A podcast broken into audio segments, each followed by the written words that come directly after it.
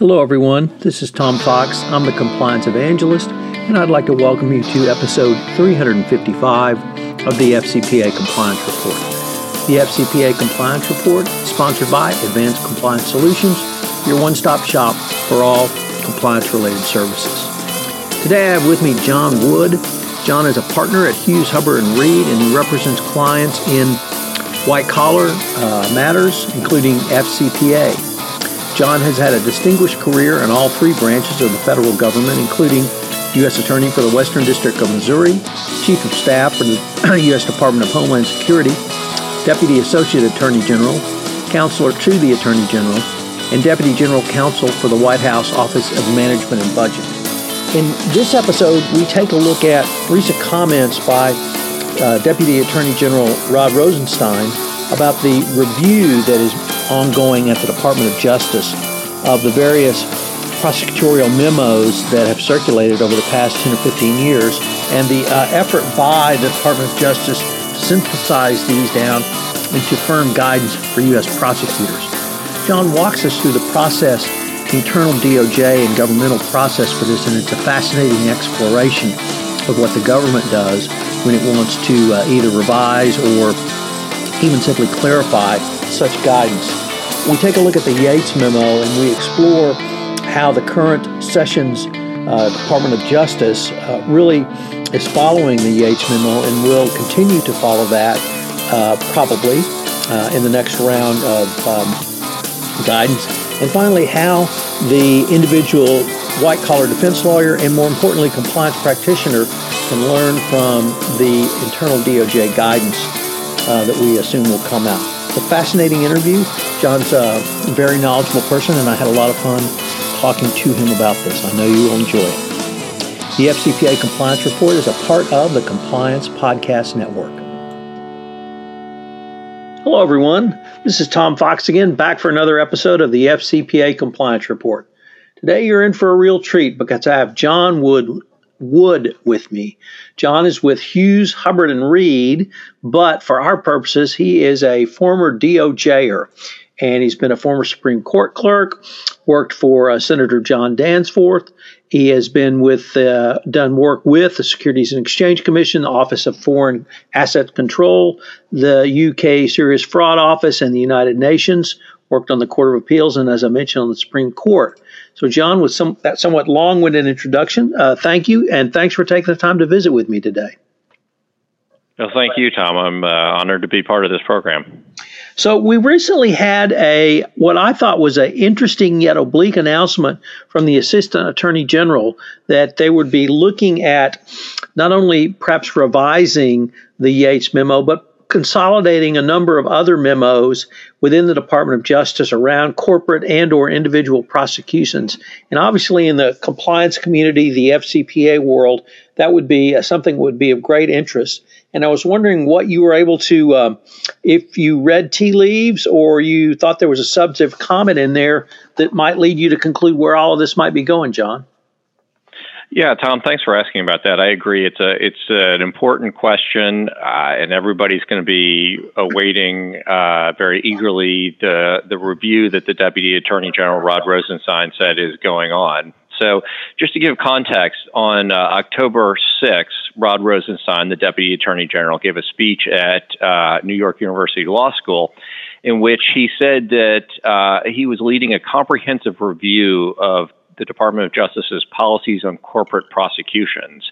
Uh, and so that that's pretty broad. So he mentioned things that that includes would be things like the Yates Memorandum, uh, which deals with the prosecution of individual executives. He said it would include corporate monitors, the FCPA pilot program, uh, corporate investigation training programs, and the Financial Fraud Enforcement Task Force. And so people are really going to be looking to see any kind of changes that might come from the Department of Justice. Now, Rosenstein didn't give a ton of hints as far as what uh, the review is going to end up changing. Uh, and he may not know entirely because he made clear that it is a, a, an ongoing review involving a lot of different people at the Department of Justice. But he did give a few hints. And so I, you know, thrilled to talk about those and some of the things that they might include. I was wondering, John, if you might be able to start with uh, talking to us about what does it mean when the Department of Justice undergoes a comprehensive review? Is it a kind of uh, soup to nuts look at a particular issue? Is this something that happens routinely when you have a new administration? Obviously, we're aware of several different memorandum on corporate and individual prosecution over the years. But um, as a civilian, I've always been wondered sort of what's the process? Yeah, so I think this time it's going to be a little bit different. So traditionally, what it has been over the the past few administrations is that the deputy attorney general, uh, I think, starting at least going back as far as Eric Holder when he was deputy attorney general, not when he was attorney general, but when he was deputy attorney general under Clinton, and it may have gone back even further. But the deputy attorneys general have often released their own version of what's referred to as the principles of federal prosecution of business organizations. And so uh, Eric Holder did that under the Clinton administration. It didn't get a ton of attention back then, but what did get a lot of attention is when Larry Thompson was the deputy attorney general uh, at the beginning of Bush 43 and part of why that got so much attention is because that really coincided with the time period when corporate fraud prosecutions really spiked. It was in the wake of things like Enron and WorldCom and Arthur Andersen and all those corporate fraud uh, cases and investigations that were really, you know, on the front page of the newspapers. And so uh, when Larry Thompson revised uh, the memorandum, it got a lot of attention, uh, in, part because uh, he made clear that credit would be given for uh, disclosure of attorney-client privilege information. That became very controversial. Um, there was a lot of criticism of Larry Thompson's version of the memo from uh, some organizations from Capitol Hill and certainly from the white collar defense bar. And so it ended up resulting in changes uh, that were then named after his successor, uh, Paul McNulty, and it became known as the McNulty Memo, which had two different kinds of uh, waivers of the attorney client privilege and then different procedures for getting approval for requests for each type of waiver. Then that was um, in turn uh, replaced by what some people called the Filip memo after Mark Filip, uh, and then it was incorporated in the U.S. Attorney's Manual. So uh, what's different about what Rod Rosenstein said that he's going to be doing is that this is a more comprehensive review. So he said he's not just going to be looking at the principles of federal prosecution of business organizations, but he's going to look more broadly at all these other policy memos that have kind of come out one at a time on various issues related to uh, corporate investigations and corporate prosecutions. So things like the Yates memo that I mentioned before, which focuses on the prosecution of individual executives. There's a separate policy uh, on the use of corporate monitors, and the FCPA pilot program was rolled out separately. So it sounds like he's going to be looking at all of these things comprehensively and possibly trying to address them all in one place. And he indicated that he'd like to do that in the U.S. Attorney's Manual. And so it sounds like there will be some change both in terms of form and substance. In the form, it's going to be that he's going to, I think, try to bring all these different policies together in one place in the U.S. Attorney's Manual to shorten and simplify it so you can find it all in one place. Uh, but the more important issue is what kinds of substantive changes there will be, because when he announced this uh, review back on October 6th at NYU, he said it was going to be uh, with the goal of making recommendations the, about the policies. Uh, so it sounds like there's going to be a change, not just in the form, but also there's going to be a review of each of these policies and maybe some substantive changes. So that w- really would be, uh, as you suggested, John, something new and different, uh, or perhaps not different, but certainly new. And I think within the compliance community that I, I work and specialize in, and then in your broader white collar defense community, there really would be a lot of interest in uh, how the department would, would want to prosecute both corporations and individuals going forward. Would that be correct? Yeah, absolutely. So that's you know that's sort of the big question: is will the department's overall policies or priorities change with regard to corporate uh, investigations and prosecutions, as well as uh, white collar individual prosecutions? And I think in general, the answer is no, there's not going to be a dramatic change. I think that uh, Rod Rosenstein and his boss, Attorney General Jeff Sessions, have made clear that uh, white collar prosecutions and corporate investigations will remain a priority for the Department of Justice. So there was, you know, a lot of speculation, understandably, when Trump was elected, because uh, he's a businessman, and you know everything he said sounds like he's going to be very pro-business, and I think that's certainly true when it comes to regulation. That he's going to, you know, continue to push towards uh, deregulation, but when it comes to enforcement of the the rules that are on the books, I think that under Jeff Sessions and Rod Rosenstein, the Justice Department is going to continue to be aggressive in terms of its investigation and prosecution of both corporations and individuals. So, uh, you know, Rod Rosenstein during that October 6th speech explained that the prosecutions of corporations have led to a, a real increase in the sophistication of corporate compliance programs across the country. And so it's certainly signaling that he sees value in the investigation and prosecution of individual corporations uh, and not just individual executives. But with regard to individuals, you know, these executives and former executives, that's been uh, a real focus of attention since uh, Deputy Attorney General Sally Yates under the Obama administration issued what's been referred to as the Yates memo, which has a series of key steps that the department's going to use to increase their focus on prosecutions of individuals. And Rod Rosenstein said in his speech that he agrees with the concerns that were the impetus for the Yates memo, uh, and that he believes that just going after the companies and letting the companies uh, pay their way out of these problems by paying a big fine and then getting the individual executives off the hook that that doesn't really work and that the best way to deter criminal activity is to go after the individuals who are responsible for the wrongdoing by the corporations.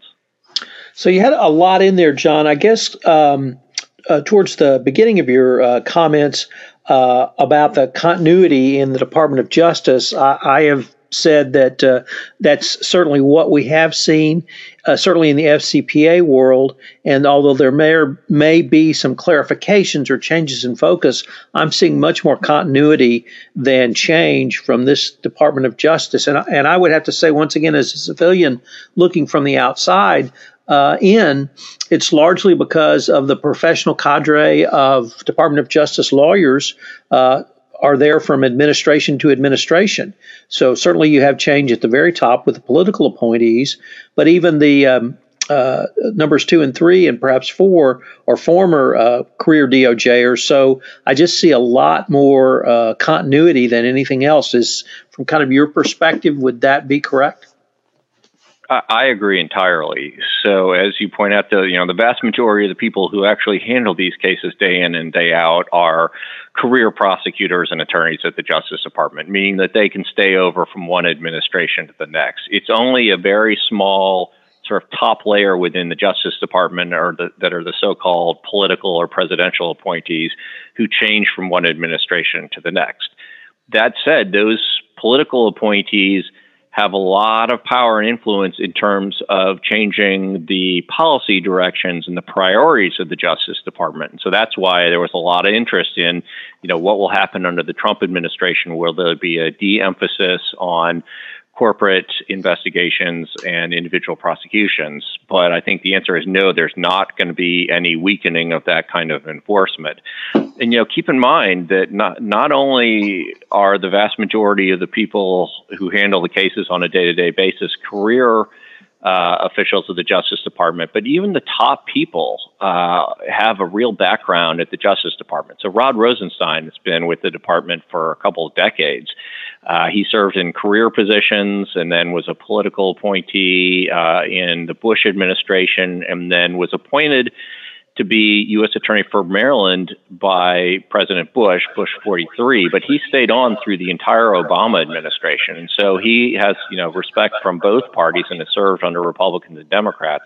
And then even Jeff Sessions, who obviously is best known for being a conservative Republican senator from Alabama, you know, before he uh, was elected to office, he he had a long background at the Justice Department, having served for a couple years as an assistant U.S. attorney in Alabama and then serving as the U.S. attorney in Alabama. So he's got a real DOJ background. And when, when Sessions was U.S. attorney, that was um, during a time when there there were some uh, corporate fraud prosecutions in his district in Alabama, and so he's even stated publicly that he thought that those prosecutions had a real deterrent effect on others who might do uh, illegal acts. And so it sounds like Jeff Sessions is personally committed to uh, corporate investigations and white collar prosecutions. So the uh, remarks by uh, Rosenstein on the effect of the corporate prosecutions, I would certainly agree, have increased both the maturity and sophistication of compliance programs. But one of the things I wanted to explore with you is the FCPA pilot program, which the Department of Justice announced in April 2016. Many in the compliance community, or at least perhaps some uh, uh, corporate types, wanted more certainty around credit that they might receive for having a uh, best practices compliance program in place for remediating thir- extensively after an FCPA violation, for cooperating extensively with the Department of Justice, and of course, with self disclosure or self reporting. Uh, I from where I sit, I see that program as having uh, success and was certainly gratified to see that it was at least extended. Do you have any thoughts, really one way or the other, on whether it might be extended further, uh, made permanent, and or changes that you might see uh, down the road for it? Yeah, I do think it's going to be extended. Uh, one of the things that Rod Rosenstein has said is that self disclosures have increased since the pilot program was put into place. Uh, and so I, took that as a signal that he's a believer in the pilot program and that it's going to continue because those self disclosures have huge benefits for the Justice Department. You know, they have very little uh, resource. I mean, even though, as you know, anybody who follows this area knows, the resources that have been devoted to the FCPA, both in terms of the the prosecution prosecutors at, at Justice the FBI agents uh, and then the cooperation among um, different countries has increased significantly over the past decade. Nonetheless, it's still a very limited number of people that they can throw at the FCPA enforcement uh, compared to the number of companies and the complexity of these kinds of investigations. And so the Justice Department relies very heavily in many cases upon self disclosures and cooperation from the companies because otherwise they would just be overwhelmed with the amount of work that needs to be done. And so they try very hard to encourage companies to come forward and self disclose. And then once an investigation starts, to cooperate fully with the investigation so that, you know, what will often happen is that the company will hire outside counsel to conduct a thorough investigation at the company's own expense, and then the facts that are found uh, are turned over uh, to the Justice Department. That's really what DOJ wants to encourage, and so I think that the pilot program will stay in effect, particularly since Rod Rosenstein has indicated he seems to think it's working in terms of the increase in the number of self disclosures. Now, I would point out that there could be other uh, factors that contribute to the increase in self disclosures beyond just the pilot program. Uh, that's not to say that the pilot program didn't have any impact, but I think there could be other factors as well. And one of it is one factor is I think companies are increasingly concerned uh, that whistleblowers within the company will come forward and go to the government with information, uh, and that there are a lot more incentives now for that than there used to be, particularly with the Dodd Frank whistleblower provisions. And so, the significance of that is if there's a greater risk that uh, an employee is going to go to the government and share the information, that changes the calculus somewhat for the companies in deciding whether or not they should self disclose. Because one of the biggest questions in determining whether to self disclose is what are the odds that you're going to get caught if you don't self disclose? Uh, and if there's an increased probability that an employee will end up going to the government, uh, particularly if that employee can collect a huge windfall by doing so, then that's one of the many factors that the company has to take into account in deciding whether or not to self disclose. It's certainly a tricky subject and lots of moving parts. And uh, certainly from where I sit, the um, enthusiasm around the pilot program, I think, has led companies to make that decision. As as uh, I had not heard that uh, previously, uh, or had missed that part from the Rosenstein comments that self disclosures have increased, but that certainly benefits the Department of Justice. In my mind, it benefits companies uh, for receiving a reduced, or at least the potential for a reduced fine and penalty. Uh, let me maybe step back a minute, John, and and I've read most of the memos you've highlighted the original Holder memo, the Thompson memo, the Phillips memo, the McNulty memo, and then the Yates memo. And one of the things that struck me is that the Department of Justice listens to its critics. Uh, some of the memos seem to be in response to criticisms or at least critiques from outside groups. I would point particularly to the changes after the Thompson memo, uh, but it's really a uh, the department really is is trying to work with its constituents, us and you know the people of the United States, to come up with a, a memorandum and policies and procedures that really benefits anyone. Would how does that statement strike you? I think that's true. I think the Justice Department does listen to the criticism. Uh, I think they also are very concerned about any kind of congressional intervention. And so I think at some points, the changes that they make in response to criticism are intended to head off possible legislation because the Justice Department really doesn't want to have Congress interfering in DOJ's uh, setting of policies and practices. And so, for example, you know, you mentioned the Thompson memo being controversial uh, in that it seemed to call for waivers of the attorney-client privilege as part of the effort to get cooperation credit, and that was criticized a lot. And there were some rumblings on Capitol Hill about legislation to possibly overturn that and to limit the Justice Department's ability to request attorney client privilege waivers. And so that kind of thing is part of what I think motivated uh, the McNulty memo, which uh, put in place more stringent procedures for requesting waivers of the attorney-client privilege. And similarly, I think you know, with regard to uh, corporate compliance monitors, there were hearings and some controversy regarding the Zimmer monitorship, in which uh, then U.S. Attorney Chris Christie in New Jersey had appointed his former boss, attorney, former Attorney General John Ashcroft, to be uh, an independent monitor. And so there was some criticism of that process for selecting the monitor. And so there was talk of uh, possible legislation to change that and to limit DOJ's discretion. And I think, you know, in part because of that, but I also think that this effort was underway anyway because of the increase in the number of and frequency of monitors that the Justice Department decided on its own it wanted to try to uh, sort of regularize the process. And it ended up uh, releasing uh, what was, I think, called the Morford Memo originally, which set out the policies and the procedures for appointing uh, independent compliance monitors. So the um, with the really that now we're running up on the first year of, or at least the the last quarter of the first year of the Trump administration, the Sessions uh, leadership at the um, Department of Justice. Um, with all the other things that are going on in the Trump administration, I, I, would have to say the Department of Justice has really been, as I said earlier, more continuity than anything else. And that, uh, frankly, that's what I would expect going forward. Would that be your sense as well? It is. Uh, you know, there really has been, in terms of the actual workings of the Justice Department, a tremendous amount of continuity. You know, that's not what you see when you read the newspapers. You know, a few uh, weeks ago, everything in the newspapers was about, you know, President Trump tweeting and criticizing his own attorney general and questions about whether the attorney general would even survive because he'd recused himself uh, from the Russia investigation.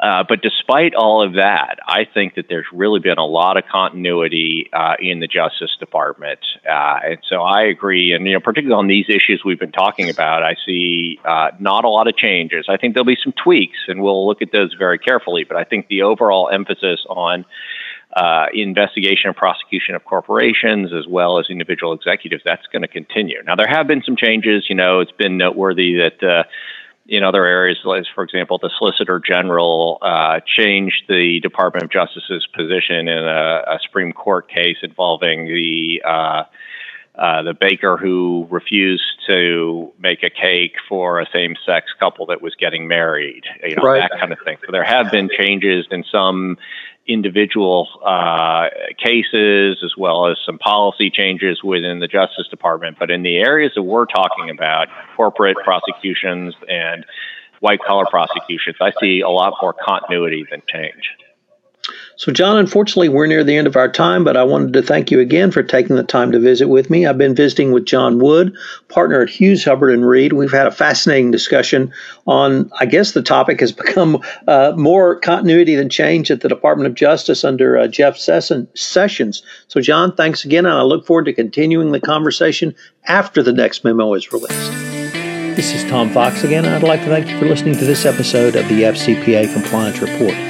If you have listened to this podcast on iTunes, I would greatly appreciate it if you would rate our podcast, as it would greatly help in our rankings. Also, if you have any questions, please feel free to email me at tfox at tfoxlaw.com. Finally, I hope you will join us next week for another episode of the FCPA Compliance Report. The FCPA Compliance Report is a part of the Compliance Podcast Network.